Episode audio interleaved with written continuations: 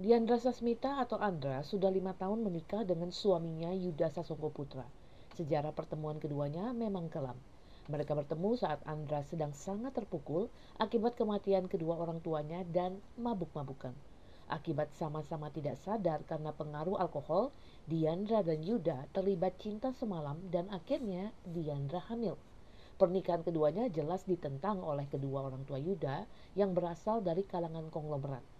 Terlebih saat itu Yuda sudah memiliki tunangan bernama Kanaya Sara atau Naya yang sangat dielu-elukan oleh kedua orang tua Yuda.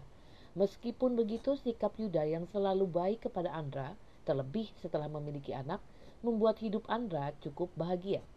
Ketika Naya kembali dari luar negeri setelah lama menghilang, hidup wanita itu menjadi hancur.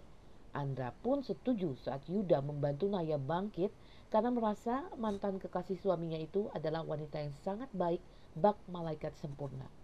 Siapa sangka di balik sikap Naya dan sikap Yuda kepadanya ada rahasia lain yang besar yang keduanya sembunyikan dari Andra dan itu mulai menciptakan neraka di antara mereka semua.